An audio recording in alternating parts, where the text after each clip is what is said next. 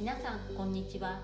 ニューヨーク在住女性の仕事や人生の行き詰まりを解除するキャリアライフコーチジュノです。国際コーチング連盟会員コーチング100時間以上実績 MBA 留学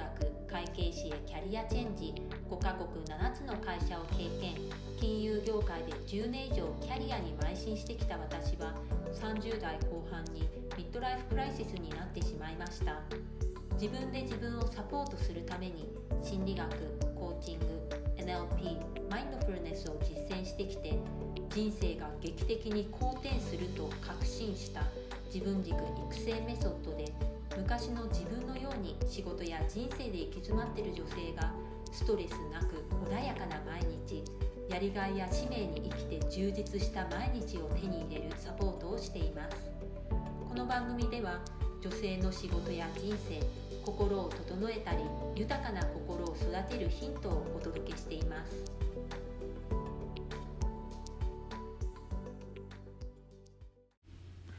今日は自己評価が低くてもったいないと思う日本人についてお話します。先ほど対談ライブをしていて、えー、ちょっと話したことで思いついたんですよね。それなので今、えー、ちょっと録音しています。先ほどの対談ライブの最後の方でこう日本人が英語が苦手でで日本人って本当にすごいいいこといいものをたくさん持ってるっていうふうに私は思っていてでそれを世界に発信できていないなっていうふうに、え海外に住んでいる私は感じているんです。なのでこう英語ができるようになってそんなペラペラとかじゃなくてもいいんですね。英語がま話せるようになってで日本のいいところを海外に伝えられるそういう人が増えたらいいなっていう、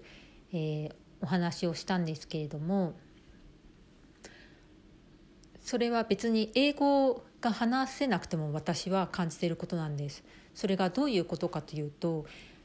日本人同士でもこう日本人って謙遜するという美徳がありますよね。そういうカルチャーですよね。なので周りの人と自分のいいところを共有しない。そういうのが苦手な人たちだっていうふうに私は思ってるんです。すなわち自己評価がこう低いんですね。こう謙遜してで本当は本当にすごいものを持っていて素晴らしいものを持っているのに謙遜をするがあまりにそこが表に出てこない。またはそれが他の人に知られていない、えー、知られにくい。っていうのがあると思うんです。で結構そう日本人の方は過小評価されることが多いと思うんですね。で特に海外でこう就職活動をしていると、まあ、私自身も最初はそうだったんですけれども履歴書を書いたりする時もこうなんというか謙遜みたいになっちゃうんですよね日本人の思考で書いていくと。でも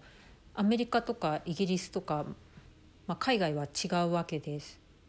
むしろ自分をアピールしていかないといけないんですね。謙遜なんていう概念は、まあ、ないわけです。で出す時には本当に自分の魅力を、えー、相手に伝える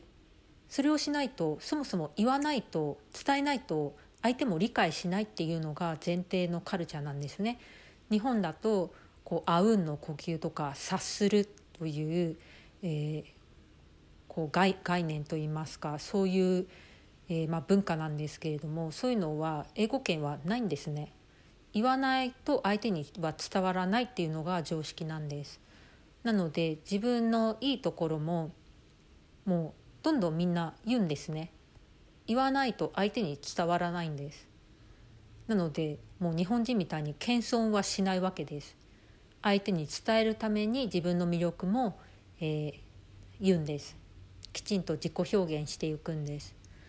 なのでこう日本人のカルチャー日本のカルチャーだと謙遜が美徳なのでで謙遜がいいっていうふうになっているのでで自分のいいところをこうあんまりこう人に伝えられていないっていうところがあると思うんですね。でそれって本当にすごくもったいないと思うんです。で中にはそれでこう自己評価が下がっているというか過小評価ですねそう過小評価をされていらっしゃる方もいるんですなんかこうできて当たり前とかそういうふうに思っていてでそれ言わないんですよね。もうできて当たり前なんで言わないんですね。うん。でもそうじゃないんですね。自分の中では普通にできてることで他の人が普通にできてないことってたくさんあるんですよ。なのでそれご本人が気づいてないことがやっぱ多いですよね。盲点なんですよね。自分で自分のことを客観視するのは難しいし自分の中ではもう当たり前になってしまっているので意識さえしてないんですね。なのでそういうところってすごく見落とされがちなんですけれどももう本当に日本人日本の方って本当に皆さん素晴らしいものみんな誰でも持ってるんですね。日本人だけじゃないんですけれどもそう世の中の人誰でもみんないいところがあって他の人よりも、まあ、優れているというか、まあ、もっとできているとかもっと強強いっていう、まあ、強みって言われるものですよねそういうのがあるんですね。それは後付けされた知識とかスキルじゃなくてもうご本人がもうもう生まれ持ってるものとか自然にうまくできていることとかってあるんですね。なのでそういうのがもうご本人も当たり前になっちゃってるのでわざわざ言うことがないわけです。でこう、まあ、過小評価ですよねもうできて当たり前だしで他の人もできてるって思っちゃうんですよね自分ができてると。なのでわざわざ口に出すこともないし誰かに言うってことはないんですね。でもそういうのがもう誰にでもあるわけです。もう過小評価しちゃってるわけですね。もうないに等しいですよね。気づいてないってことはもうないんですよ。ないって思っちゃうわけです。もう自分には何もないみたいなできるところもないとかこういいところもないとかなんか過小評価してしまっているそういう方が多いんじゃないかなって私すごく思うんですね。でまあ自己主張するのが当たり前のアメリカに住んでいるとそういうのが、まあ、正反対である日本を見るとやっぱりこうなんか本当に日本人もったいないなってすごい思うんですよね。でご自身のいいところもやっぱりこう認識できていないので認識できなかったら外に向かってアウトプットすることさえできないですよね。なのでこうなんか今なんか自分には取り柄がないとかいいところないとかそういうふうに思ってらっしゃる方がいらっしゃったら自分では当たり前になってしまっていてもうないみたいになってしまっていることって何かあるんじゃないかという視点で見ていっていただきたいんですね。もうないって言ったらない現実しか現れないわけです。でもあれあるっていう前提で見ていったらあるところが見えてくるようになるんですね。これちょっと面白いのでぜひ試していただきたいと思います。自分のいいところを分かっていない気づいてないそして自分には何の取り柄もない何もないと思ってしまっているそんな方が無意識に自分を過小評価してしまっている癖から抜け出すコツの一つあるという視点で見ていくことについてお話ししました本当に世の中の人全員何かしらいいところがある取り柄があるっていうふうに私は信じています。